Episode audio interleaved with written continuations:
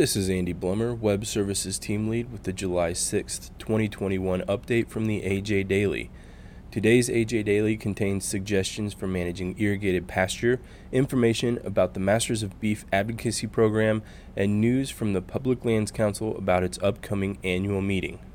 Haying versus Grazing on Irrigated Lands, adapted from a release by Heather Smith Thomas, Angus Beef Bulletin. Grazing a field rather than haying can have advantages. Irrigated pastures can be more productive than the same ground used for haying, especially with rotational grazing, and good management. Irrigated pasture has high production potential if water is put back on it right after it's grazed.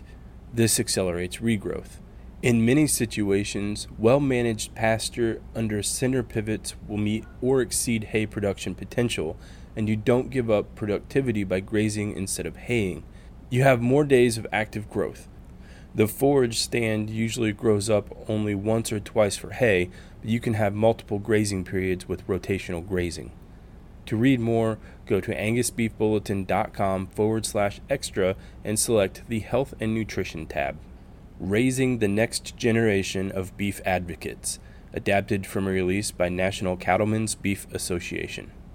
As the Beef Checkoff celebrates its 35th anniversary, the National Cattlemen's Beef Association, a contractor to the Beef Checkoff, is shining a light on the successful promotion and research programs that drive the demand for beef.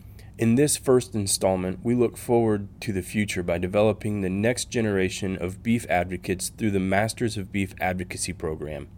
Unlike 150 years ago, when most families lived an agrarian lifestyle, today fewer than 2% of the U.S. population resides on a farm or ranch.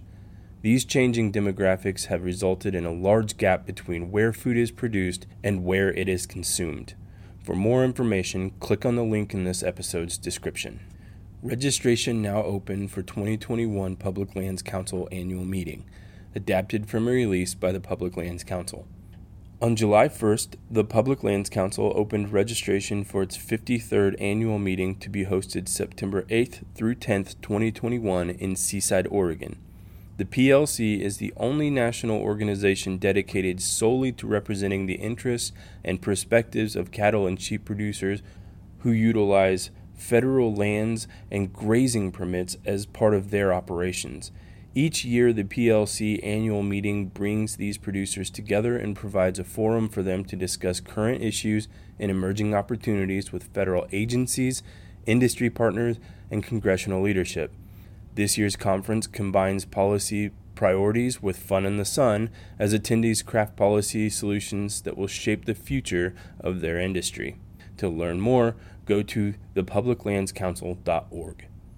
Today's AJ Daily was compiled by Paige Nelson, field editor, Angus Journal. For more Angus news, visit angusjournal.net.